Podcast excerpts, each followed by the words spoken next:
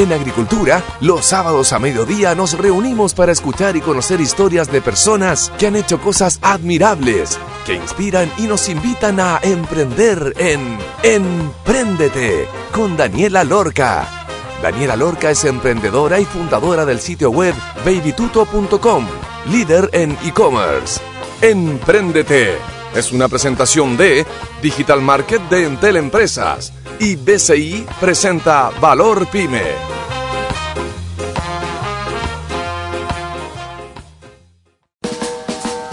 Hola a todos los que nos están escuchando, queridos auditores. Este es un programa más de Emprendete. El día de hoy tendremos como entrevistado a Ian Cruz, el cofundador de Vegusta, una marca que hace productos en base de origen vegetal y que logra transformar jamones, salchichas, hamburguesas y todos esos productos que a tantos de ustedes les pueden gustar, pero de una manera distinta, con una base vegetal. Así que está súper entretenida la entrevista del día de hoy. En el primer y segundo bloque, y como siempre en el tercero, estaremos analizando lo que queramos analizar con nuestra querida Paulina Barahona. Así que quedan invitados a escuchar el programa. Para muchos ser vegetarianos es algo que vienen practicando hace varios años, para otros es algo más nuevo. Gracias al acceso a información en esta nueva era, son varios los que ya no están ciegos y no quieren ser parte de un mercado que atenta contra el medio ambiente y que crían seres vivos en las peores condiciones y con prácticas espantosas que al morir no terminan siendo ni parecido a lo que fueron al momento de nacer. Me pregunto, y quizás ustedes también, ¿cómo lograremos alimentar a esta población de más de 7 mil millones de personas? El veganismo es la abstención del uso de productos y servicios de origen animal. Y nuestro emprendedor del día de hoy es el fundador de Vegusta, la primera marca vegana en Chile que busca cambiar el alimento por alimentos de origen vegetal sin alterar abruptamente los hábitos alimenticios. Así que los que me están escuchando y piensen que no podrían vivir sin una hamburguesa, un jamón, salchichas o lo que sea, Me Gusta lo resuelve con un sabor muy parecido, pero lo mejor de todo es que es de origen vegetal. Bienvenido Ian Cruz, el cofundador de Me Gusta. ¿Cómo estás? Hola, ¿qué tal Dani? ¿Cómo estás? Muy bien, muy bien, gracias. Ian, cuéntanos por favor tu historia. ¿Cómo llegaste a formar Me Gusta y en qué año nacieron? Bueno, nosotros somos bastante particulares, ¿no? No, venimos como de la, de la, base tradicional universitaria o, el tema de, trabajar en algún lugar y, luego emprender, ¿no? Nuestra base es bien, bien, bien particular porque venimos de, de, una matriz poco tradicional que es la, la de la espiritualidad. Eh, ya que profesaba una filosofía de Oriente y tenía mucha... Eh, dentro de mis prácticas estaba el vegetarianismo, bueno, siempre quise ser vegetariano en, general y, junto con un amigo, mi socio, eh, casi mi hermano de toda la vida, eh, en el 2009 eh, quisimos hacer un, emprendimiento, algo distinto que, que, aunara un poco lo que es nuestros ideales de vida y, junto a eso poder contribuir y, hacer algo, algo en relación a la alimentación, que era donde veníamos trabajando un poco y bueno, fue un trabajo contra el sol. No había mucha información al respecto, estamos hablando de 2008, 2009, cuando esto era muy incipiente, hablar de veganismo en esa, en esa fecha era algo poco frecuente, en realidad muy extraño, sobre todo en Chile y en Latinoamérica en general. Quizá en Europa y Estados Unidos tenía algo más avanzado, pero acá era prácticamente una quimera, una locura pensar que, que, la gente podría vivir en base, en base a plantas, por como se dice hoy día, ¿no? Sí. Entonces decidimos emprender muy, muy, muy incipientemente y, y, bueno, hoy día estamos, estamos acá, hemos recorrido un buen camino, más de 12 años trabajando intensamente, desarrollando productos de origen vegetal. Ian, fuiste monje un tiempo. monje Krishna, de monje a empresario. Un monje no genera recursos para vivir, un empresario sí. Genera recursos, genera empleos. En este camino, ¿qué es lo que más has practicado sobre tus inicios como monje que has aplicado en tu vida como emprendedor? Bueno, fui monje durante siete años, eh, viví en una comunidad durante 12 años, trabajé ad honorem, sin, percibir recursos, de forma voluntaria mis pertenencias estaban eh, solamente en un baúl y posterior a eso, bueno, tenía la, la, opción de, de, conformar una familia, dejar la vida de, hábito y, y tomé esa decisión que pensé que era la más correcta en mi vida y bueno, así, lo ha sido. Y siempre está el tema fundamental de lo, de lo que es la compasión, ¿no? de, entender un poco la dinámica del mundo en general desde otra perspectiva, ¿no? con una, una, visión más, más holística, por decirlo, más orgánica, de entender que no solo somos seres que materiales en general, no, no solamente vivimos de lo externo, sino que necesitamos alimentarnos internamente. Y para mí el emprendimiento es, la, la, manera en que puedo expresar, explayar eso de forma material, lo que tengo internamente. ¿no? Así la otra, día, la otra vez te, te mencionaba la, la, analogía del bambú. El bambú está ocho años creciendo bajo la tierra para después, en el noveno año, empezar a crecer de forma potente, ¿no? Y para mí ha sido como esa experiencia, ¿no? Cultivarme internamente para, para poder explayarme y manifestarme a través de, de, lo que es el emprendimiento, la filosofía y encontrar un, un rumbo importante, ¿no? No solamente la motivación de generar recursos materiales, que sin duda es una motivación y no se descarta, pero para mí el dinero es un instrumento, una manera de ver, de una energía que me permite conseguir otras cosas, como por ejemplo ayudar a tantas organizaciones y fundaciones a las que hoy día estamos ayudando, nos permite generar recursos para apoyar arte, cultura, para, para ser un factor de cambio realmente en la sociedad, más allá de, de, de, de, lo que puede ser la, la, las ideas solamente, sino que materializar eh, con recursos lo que venimos eh, pensando, creyendo y, creando, ¿no? O sea, el emprendimiento es, es, un factor de cambio total, total, y, te permite tener esos recursos para generar esos cambios. ¿Cómo partieron? ¿Partieron cocinando en la casa? ¿Qué mezclaban? Necesito como poder entender cómo funciona el proceso productivo de un alimento en base a origen vegetal. ¿Cómo se han industrializado en estos años? Por ejemplo, si hablamos de origen vegetal, estamos hablando, ponte tú, que hay como unos polvitos de cosa, o como que no entiendo, siempre he tenido la duda de cómo es realmente esto. Es como el extracto de no sé qué cosa, el aceite de no sé qué cosa, cómo funciona y cómo partieron. Estaban haciendo una cocina los dos, probando y mezclando alimentos y viendo cuál era el resultado, y cómo terminaron industrializando lo que hoy día ya está en no sé, están incluso en Dominó, son la salchicha vegana de Dominó, así que, y bueno, y un montón de otras partes que vamos a seguir hablando de eso durante la entrevista. Pero cuéntanos el proceso productivo para llegar a lo que es hoy día Me Gusta. Sí, básicamente eso, empezamos, como dices, cocinando en nuestras cocinas, eh, experimentando, haciendo desarrollo, eh, buscando información, que como te digo, en esas fechas no había mucho, no había publicaciones, papers, ningún centro de estudio se dedicaba a evaluar el desarrollo, por ejemplo, de una vienesa que no fuera de carne. De hecho, eh, nosotros fuimos eh, los primeros en abrir un giro o, un fin, como se dice en el Ceremi, de alimentos porque no sabían cómo catalogarnos ni cómo clasificarnos. Eran sumamente extraño para ellos decir, oye, vamos a hacer una asesina que no asesina, que no asesina, de hecho, porque no tiene, no tiene, no tiene nada de, de, carne, no tiene ningún origen animal. Entonces quedan un poco desconcertados efectivamente trabajamos con proteínas, proteínas, muchas, hoy día la industria alimentaria se ha expandido, ¿no? Pero en ese tiempo no había, no había muchas proteínas de dónde eh, tomarse y básicamente estaba en ese tiempo lo que era la soya y la proteína de trigo, que son buenos texturizadores que hoy día se ocupan en toda la industria alimentaria, no solamente en la plant-based, sino que en la industria cárnica también se ocupa eh, todo lo que es, es, ese tipo de proteínas vegetales. Ajá y la investigación de, generar diferentes mezclas de proteínas que texturizaran de cierta manera el, producto, que emulara un poco lo que es la textura de la carne, básicamente. Claro. Y lo demás, bueno, son condimentos y diferentes tipos de, de, productos que van añadiendo sus sabores. En ese momento, si tú me preguntas, los, procesos productivos son bastante similares a lo que es la, la carne, ¿no? Solo que no hay desecho orgánico, no hay manejo de rieles, no, no, no se genera... el, impacto medioambiental es bajísimo para este tipo de productos. Prácticamente no hay mucha contaminación en el proceso en general. Entonces, el impacto medioambiental es muy positivo en el desarrollo de este tipo de productos. Cuando decís las proteínas, ¿te refieres a, la carne de soya que, podemos comprar en el supermercado, que viene como en una bolsita, que es esta como especie como de, no sé, esta cosa rara? la soya, la carne de soya es como bien rara. Ese es un tipo de proteína, pero hoy día existen proteínas de arveja.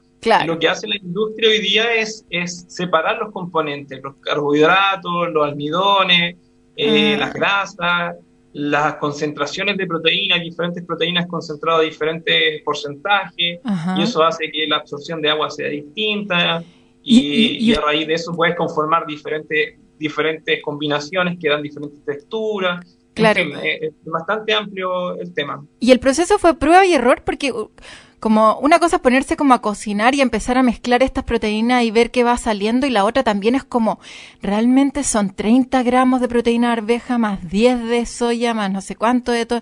Como en el proceso sin ser químicos, biólogos o lo que sea necesario, logran dar con algún producto y cuál fue ese primer producto que lograron desarrollar y qué hicieron en ese momento, así como saltaban de alegría, así como es igual a una salchicha, como cómo fue. La verdad es que nos costó harto llegar al desarrollo de la salchicha. Eh, no, es, no es fácil ese producto, de hecho, dentro de la industria cecinera, en Chile tampoco hay mucha mediana o pequeña industria que se dedique a fabricar vienesas, porque dentro de la carne es un producto complejo, porque se trabaja a través de una emulsión y esa emulsión es difícil de lograr y hay que tener las condiciones adecuadas. Y en el tema de vegano también es lo mismo, o sea, no es fácil llegar a un desarrollo de una vienesa. Y es por eso que, si tú ves en el mercado hoy día, lo que más abundan son las hamburguesas. No hay mucho embutido eh, en general de este tipo o de esta naturaleza. Y dentro de la carne, las marcas más grandes son solamente las que se dedican a eso. Nosotros partimos como, como todos, con la hamburguesa. En ese tiempo, hamburguesas de soya, en diferentes sabores, eh, texturas, en fin. Mm. Y después fuimos sacando algunos productos como el jamón ahumado, que es un clásico de nuestra eh, plus de producto, así que, y después la vienesa, que, tardamos harto en, en, finalmente llegar a un producto que estábamos satisfechos y dijimos, este es el producto. No, no, nos costó un, par de años igual. ¿Y qué persona era la que, como, porque entre ustedes iban testeando o ustedes son los que estaban cocinando y mezclando? Quiero entender cómo, si es que hay alguna otra persona involucrada dentro del proceso productivo que... Trabajamos con varios ingenieros en alimentos, incluso expertos en cecina. Ah, ok. Y, y, te puedo decir, a ciencia cierta, que les quedó grande el poncho, como se dice. Claro, era difícil. No, tenían referencia de cómo lograrlo. No sabían cómo hacer, cómo mezclarlo. Es un mundo distinto. Las proteínas vegetales y las proteínas animales son completamente distintas. De hecho, bueno, en los colegios se enseña la biología, la célula animal y la célula vegetal como mundo aparte. Y literalmente es lo mismo, así, son mundos aparte. Oye, está súper entretenida esta conversación, esta entrevista con Ian Cruz, el cofundador de Begusta. Les voy a, vamos a ir a una pausa y antes de ir a una pausa les voy a contar que con Entel Empresas tu negocio no está solo. Vende por internet con una página web con carrito de compras. Atienda a tus clientes las 24 horas del día con un chat automatizado. Trabaja a distancia con tu equipo y mucho más. Conoce todas las soluciones digitales para pymes y emprendedores en nuestro Digital Market. Encuéntralo en entel.cl slash empresas. Y le vamos a dar la bienvenida en estos eh, cuatro programas a otro auspiciador, el Banco BCI. Cuando es pyme, todo tiene otro valor. El valor de mover el país, de generar oportunidades, porque detrás de cada producto o servicio se esconde un valor diferente, uno que siempre seguiremos apoyando. BCI, ahora más que nunca, seamos diferentes. Vamos a ir a escuchar una canción porque Ian Cruz no solamente produce alimentos, fue monje, empresario, eh, también tiene una escuela de yoga, sino que también tiene una banda. Así que obviamente vamos a ir a escuchar una canción de su banda, Govinda Shakti, y vamos a ir a escuchar la canción Anur Y ya estaremos de vuelta entonces con Ian Cruz de Me Gusta en el segundo bloque. Vamos y volvemos.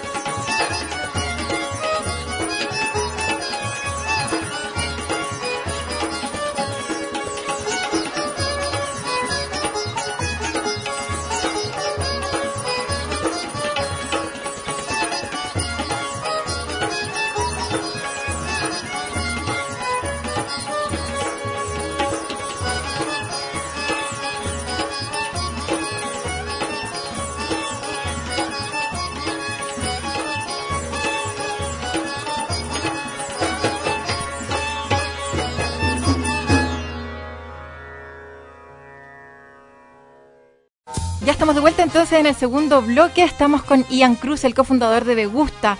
Hoy tienen más de 14 productos disponibles, entre ellos jamones, chorizo, hamburguesas, quesos, rolls, mayonesas, salchichas, obviamente. ¿Cuál es el más difícil de producir? Así como nos contaste en el primer bloque, eh, ¿solamente la salchicha o hay otro también que es difícil? ¿Y cuál es tu producto estrella? El que más sale, así el que de repente está ahí quebrando stock todo el rato, todo el rato porque se vende como pan caliente. Pan vegano caliente. ¿Ah? Pan vegano caliente. Eh, bueno, la vienesa, como lo mencionaba anteriormente, un producto estrella, eh, producto que siempre se está solicitando. Eh, como decíamos nosotros en la presentación, que, la gente, la alimentación es un tema cultural. La gente siempre quiere compartir. Curiosamente, la gente se preguntará, ¿cuándo más se venden estos productos? Te puedo decir que en Chile cuando más se venden productos es en septiembre, cuando todo el mundo está haciendo asado, los veganos no quieren eh, excluirse de ese tipo de, hábitos culturales finalmente. Y es la instancia para, para, decir, oye, yo también puedo parrillar, que, unirse junto al fuego y compartir con los amigos es una cuestión importante finalmente y, por eso que a través de estos productos tú puedes reemplazar eso, eh, eh, sin perder los hábitos culturales. Y ese es, algo importante finalmente.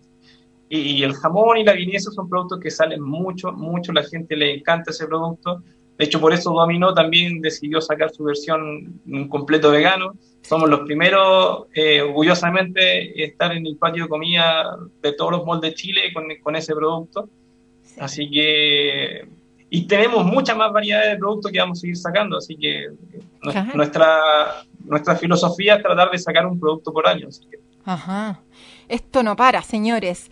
Oye, entonces, bueno, el producto más difícil de hacer es el que mejor se vende al final, el que más sale, que es la, la, salchicha. sí, la Oye, eventos como Lola Palusa, Festival Frontera, han estado Movistar Arena. ¿Cómo funciona el mundo de los eventos? Para todas estas personas que de repente tienen eh, food trucks, eh, estos camioncitos de comida, que tienen su propia línea de hamburguesas, de crepes, de lo, que, de lo que sea, que de repente dicen, oye, yo tengo que estar de evento en evento porque me va a servir. ¿Es tan real efectivamente como eh, el impacto que puede tener para una marca estar en un evento así monetario o es solamente imagen? Me imagino también el cansancio que eso implica. Así que cuéntanos así como la realidad para todos los emprendedores que nos están escuchando, que ya tienen esto o que quieren partir con algo así.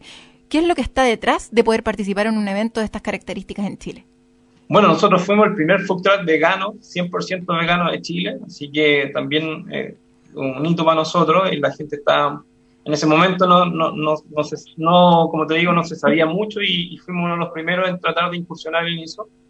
Estuvimos por requerimiento de Jack Johnson, Paul McCartney, eh, en, Movistar Arena, que ellos solicitaban que la comida fuera plenamente vegana y, y gracias a ellos eh, estuvimos ahí porque nos solicitaron, éramos los únicos que teníamos alternativa.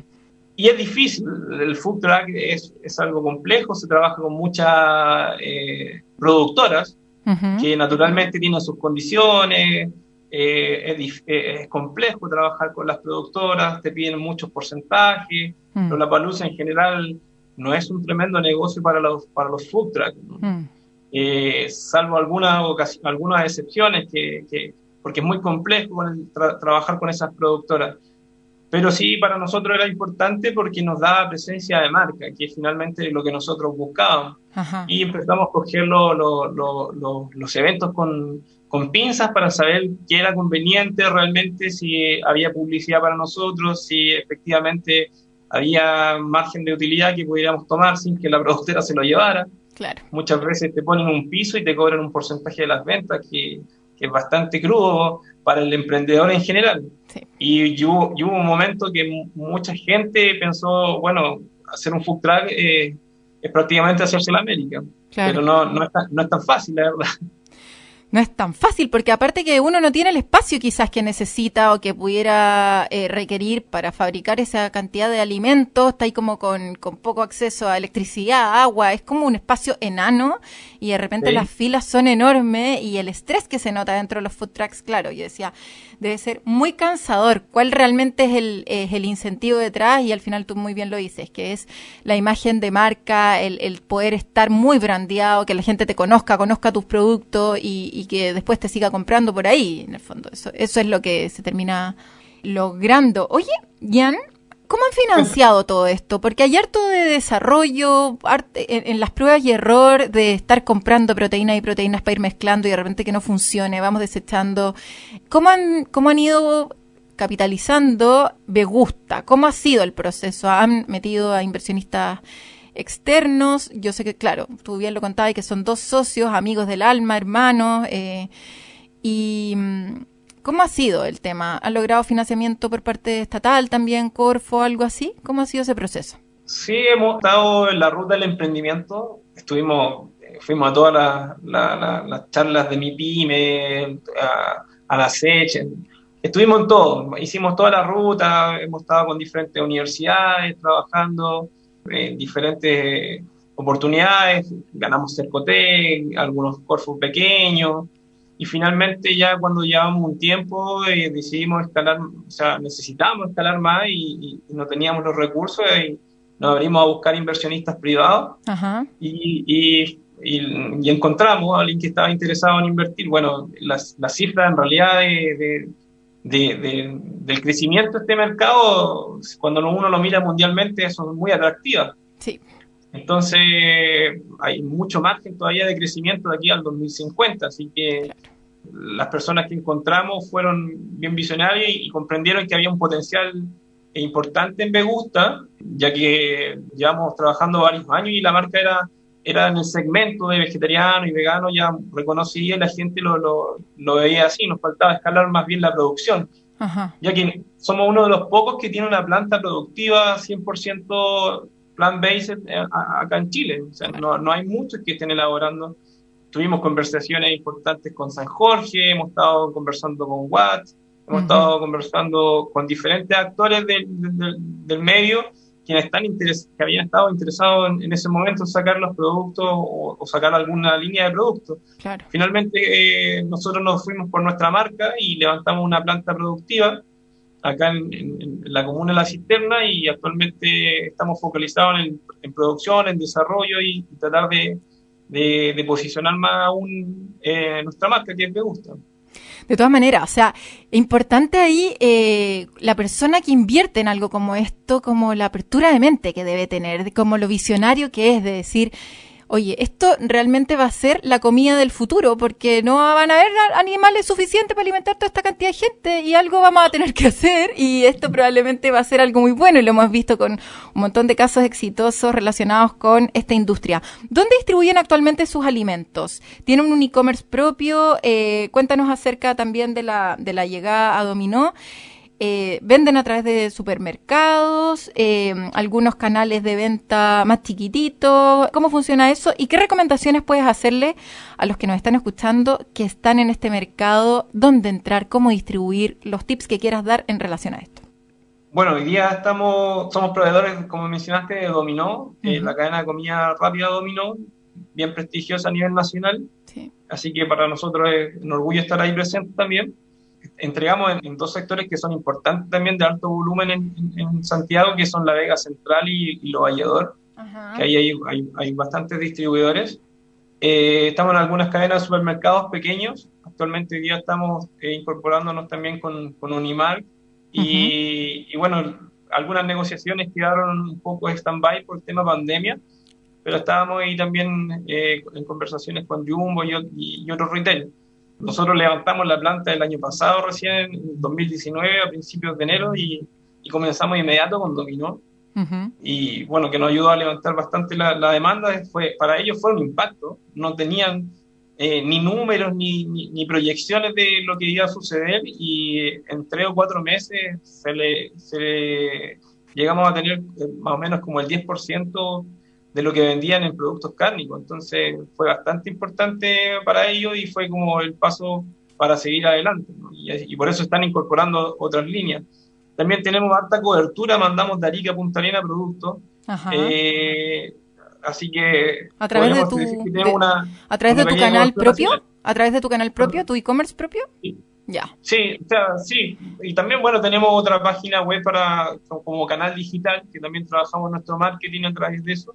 Eh, se llama Veggie Lover Club, es una, una, es una, ¿cómo se llama? Una página de, suscripción mensual, estaba pensado de esa manera.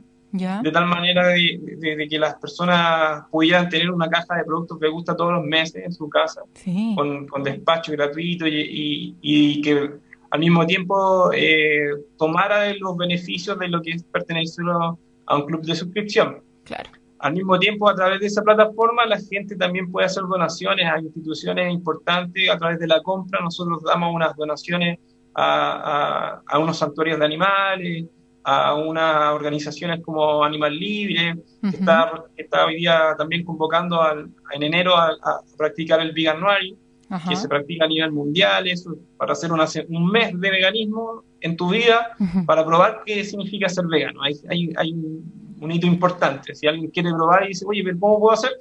Puede inscribirse en Veganual y nosotros también participamos también con una de estas cajitas y, solicita esta cajita y, puede, y puede tener ahí una participación y probar qué significa sacar la carne del plato, dejar la leche de lado Está bueno el desafío. ¿Cómo se siente la salud? ¿Cómo se siente? Si hay un cambio importante ahí a, nivel de salud. De todas maneras, recuérdanos la página web, ¿cómo es? Nuestras dos páginas web tenemos eh, begusta.cl para distribuidores y para los consumidores tenemos vegiloverclub.cl. Vegiloverclub y, eh, y el del desafío vegano. Veganuary. ¿Vi? Veganuary, sí. Veganuary, ¿así? Sí, correcto. Veganuary.com. Sí. Veganuary.com. Ya.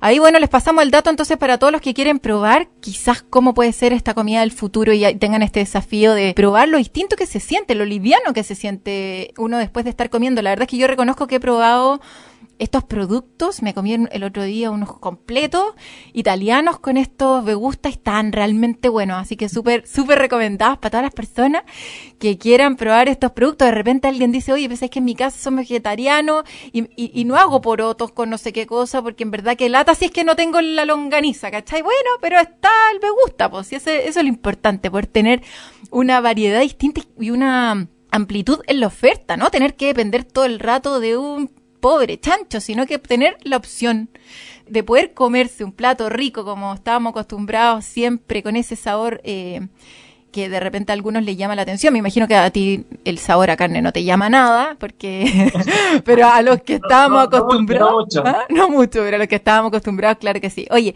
vamos terminando la entrevista. No me quiero ir sin antes de eh, preguntarte que has podido colaborar con muchas instituciones activistas y al final del día tu empresa está transformando el corazón de las personas, porque para poder plantearse el paradigma de dejar de comer animales.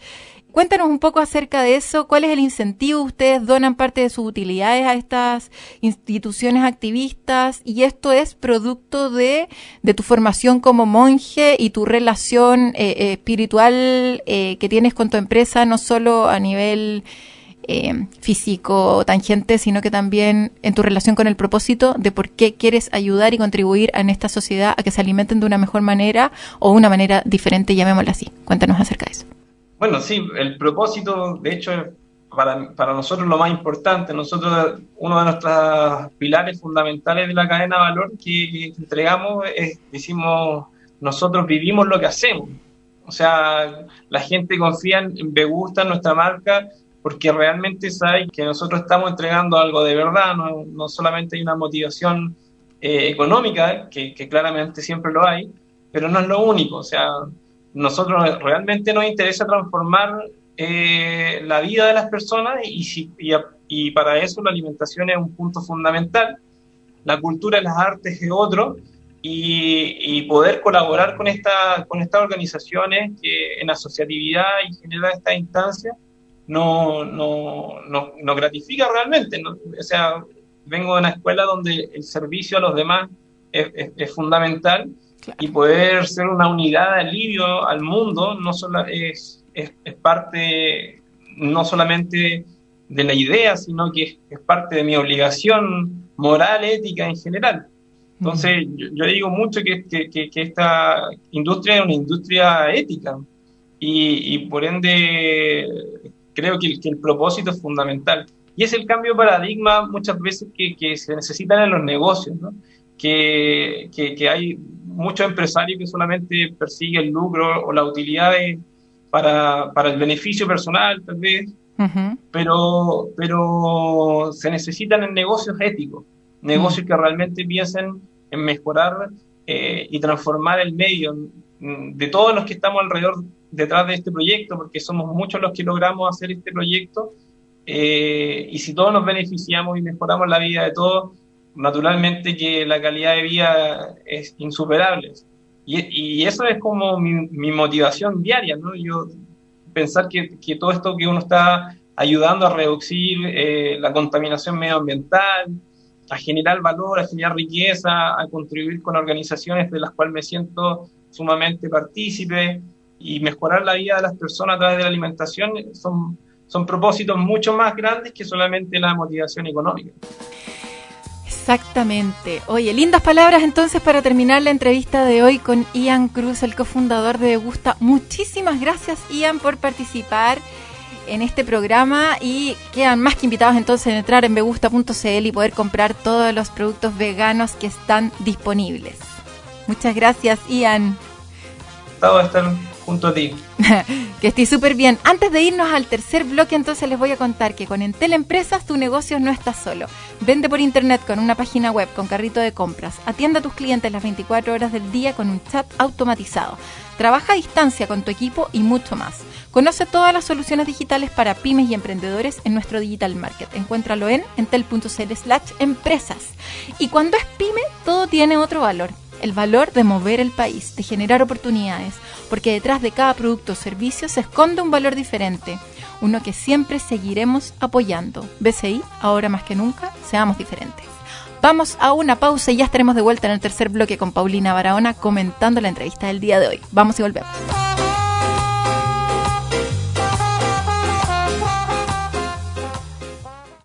Ya estamos de vuelta entonces en el tercer bloque con Paulina Barahona en el estudio de Radio Agricultura. Qué alegría más grande, Dani, por fin lo logra. con fanfar. Ay, con todo, Lucho, que me salen como mis orígenes, mis ancestros del campo y estoy así como, ¡ay, qué lindo, qué lindo todo! ¡Qué, linda la Qué lindo volver ¡Qué grande, qué rico! Qué, bueno se siente esto con estos mansos micrófonos y tanta cosa, ¿cierto? Y ahora me escucho bien, te escucho bien. Estamos con Don Lucho acá compartiendo. Un agrado. Un agrado. Bueno, vamos a estar así un par de semanas más, así que muy felices de tener a, Paulina aquí. Oye, Paulilla. Hasta con aplauso. Sí. Oye, me quedé con, con esto que comentó Ian de este inversionista que creyó en ellos y, y cuántos más que han estado de repente arriesgándose en algunas industrias que hace 10 años atrás, 5 años atrás o no sé qué, eran medias raras todavía, estaban medias verdes, medias vírgenes, eh, no se sabía muy bien para dónde iba y que hoy día claramente es un tremendo negocio. Esa apertura de mente, eh, no solo como para poder atrapar una buena oportunidad, sino que también para toda la vida, ¿o no? Mm. Sí, yo también pensé en eso y en lo que comentaba Ian de que la alimentación es un tema cultural, que para masificar cambios de hábitos hay que hacer adaptaciones, ¿no? Adaptaciones en la manera como pensamos, como eh, compramos. Y eso requiere tener una mente abierta para pensar en distintas alternativas. Y en general, claro, en los medios se habla mucho de abrir la mente, pero podríamos pensar un poquito más qué implica o qué significa tener una mente abierta. Y yo creo que desde el punto de vista de la psicología podemos decir que abrir la mente implica en estos tiempos tres cosas. Primero, apertura a lo distinto. Flexibilidad para adaptarse a lo desconocido. Y la capacidad de tolerar y pensar ideas diferentes a lo que yo comúnmente estoy acostumbrado. Y tenemos que pensar que esta eh, apertura de mente, esta, esta habilidad para abrir la mente, para adaptarse a lo distinto, para tolerar lo desconocido, para pensar ideas diferentes, es muy relevante para el momento histórico en que estamos viviendo, ¿no? En la época en que mi abuelita creció en un pueblo chiquitito al norte de Illapel, tener una mente abierta al cambio, a lo diferente, a lo distinto, no era necesario en esa época, ¿no? O sea, pensemos en los años 50 en un pueblito en el campo, los hábitos de la gente no cambiaban, los valores eran los mismos de una generación a otra, eh, las comunidades eran muy homogéneas, 200 familias que se conocían de toda la vida. Pero en el momento histórico en que estamos, tener una apertura de mente sí es muy importante. Tenemos acceso a fuentes infinitas de información que tenemos que evaluar críticamente para dirigir nuestro comportamiento y adaptarlo a las demandas del ambiente que cambian todo el tiempo. El futuro es absolutamente incierto, gracias al borrón de fronteras geográficas y el borrón de fronteras entre la vía pública y privada. Y cada vez tenemos más información teórica y experiencial de cómo cambia nuestro ambiente. O sea, todos los eventos que hay en la naturaleza, las inundaciones, los incendios en distintas partes del mundo, el calor sobre 45 grados, nos va indicando de una manera muy concreta que todo está conectado y que no sabemos qué es lo que viene. Entonces, en este contexto, tener una mente abierta a lo distinto, tolerar lo desconocido, pensar ideas diferentes, se vuelve muy importante para poder hacer cosas que contribuyan a la comunidad, como por ejemplo lo que hacía Ian con su empresa de productos veganos, ¿no? Sí. ¿Qué opinas? Sí, pues, o sea, no puedo estar más de acuerdo, claro. Y no solo como con el veganismo y el vegetarianismo, vegetarianismo. eso, sino que también en nuevos modelos de negocio, que es algo que también está impactando, que tiene que ver con cuáles eran las formas normales de, generar recursos. Compro algo, lo vendo más caro, bla, bla, bla. Y ahora, ¿cuántos modelos de negocios existen? Y se siguen inventando cosas nuevas. O sea, al final, en esta apertura de mente no solo logro conectarme quizás con lo que va a pasar o con lo que está pasando y soy capaz de, de percibir y de adaptarme de la mejor manera a lo que a la situación actual, al contexto, etcétera, sino que también tomo estas oportunidades de negocio y de poder cambiar la forma de generar recursos, tratando idealmente de adecuarse a lo que estamos viviendo y de generar el menor impacto medioambiental posible y al revés, y positivamente, como el mejor impacto ambiental posible con los trabajadores, una nueva forma de hacer negocios, etcétera. Oye, Dani, te quiero dar tres datos, tres datos a nuestros auditores. En que se pueden fijar para saber si estamos abriendo eh, la mente. Uno, en, primer lugar, estamos abiertos a escuchar las opiniones de otros que nos hacen pensar mucho y no solamente las opiniones que nos hacen sentir bien. En estos tiempos, ¿no? Donde los algoritmos nos llenan de cosas. Nos manejan la vida. Nos manejan la vida respecto a los likes que dimos en el pasado, ¿no? Entonces nos bombardean con información que nos hace sentir bien Mm. Eh, pero una mente abierta no solamente le da la bienvenida a las cosas que le hacen sentir bien, sino también a aquellas ideas o aquellas emociones que nos implican pensar mucho y como poner energía en cosas distintas que nos incomodan, eh, que no necesariamente nos, nos hacen sentir bien, pero que son difíciles de considerar, ya sea por mm. su complejidad o porque son muy distintas a lo que estamos acostumbrados. Entonces, tener esa disposición a pensar en algo distinto es un signo de que estamos abriendo nuestra mente. Otro signo de que estamos abriendo nuestra mente es cuando no le tememos a los desacuerdos. Ok. No solamente porque estamos muy confrontacionales, yo creo que ese también es un signo de los tiempos, ¿no? En que todo el mundo está como crispado, listo como para discutir, no tiene tanto que ver con eso, no tiene que ver con la crispación, sino con la capacidad de tolerar puntos de vista distintos y de ver los puntos de vista diferentes como oportunidades para aprender, no solamente como una amenaza para el ego. Ojalá no estén escuchando los políticos de este país. Sí, eso lo dije con dedicación especial para ellos, para todos, no solo en este país. La, gente que tiene vocación de servicio público debería estar escuchando esto en este momento. Y el tercer signo de una mente abierta es cuando estamos dispuestos a relacionarnos, a apoyar, a escuchar, a ver a gente que tiene valores distintos a los nuestros y los mm. validamos, mm. los vemos como interlocutores válidos, como personas decentes, independientemente de que no tengan los mismos valores que nosotros. Ser capaz de ver a las personas más allá de sus discursos y mm. apreciarlas por lo que son también es un signo de que estamos abriendo nuestra mente. Así que ahí tienen los auditores tres como digamos como observaciones, ¿no? Para auto observarse mm. y ver cómo están abriendo la mente o no en estos tiempos, que es una habilidad crítica. Crítica, ¿cuántas personas nos dicen, oye, yo soy súper abierto y mente, ¿qué me estáis hablando? A ver, hagamos el ejercicio. Venga donde la Pauli Barahona. Venga donde la Pauli. A ver qué te dice. Uno, dos y tres. Hagamos el ejercicio. No, no, puede chequear con ellos mismos, ¿no? Mejor, mejor que consultar al psicólogo ir monitoreándose a uno mismo y ir viendo cómo... Mm, soy capaz de tolerar ideas distintas, soy capaz de validar a otras personas que tienen valores diferentes, soy capaz de incomodarme con ideas que me hacen pensar mucho. Esos son tres capacidades de personas que están abriendo la mente en este mundo tan incierto. Y en caso que no, anótenlo en el papelito que le van a pedir para el 2021. Típico que uno ya a esta altura del año empieza como a preparar. ¿Qué quiero estar haciendo para el próximo año?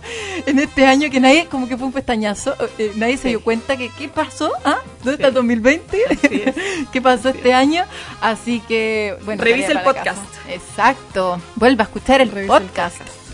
Y como siempre, muchas gracias, Paulina. Encantada. encantada. Oye, chiquillos, ya, pues eso sería entonces el día de hoy con la entrevista con Ian Cruz de Beguste, con nuestra siempre querida Paulina Barahona desde Chile, aquí en Radio Agricultura. Los invitamos a descargar el podcast en radioagricultura.cl y volver a escuchar este programa tantas veces como quieran. Y nos estamos viendo entonces la próxima semana gracias al gentil auspicio de Entel y BCI. Eso sería todo. Que estén súper bien. Nos vemos. Chao. En Agricultura fue Empréndete con Daniela Lorca. Historias de personas que han hecho cosas admirables, que inspiran y nos invitan a emprender. Es una presentación de Digital Market de Entel Empresas y BCI presenta Valor Pyme.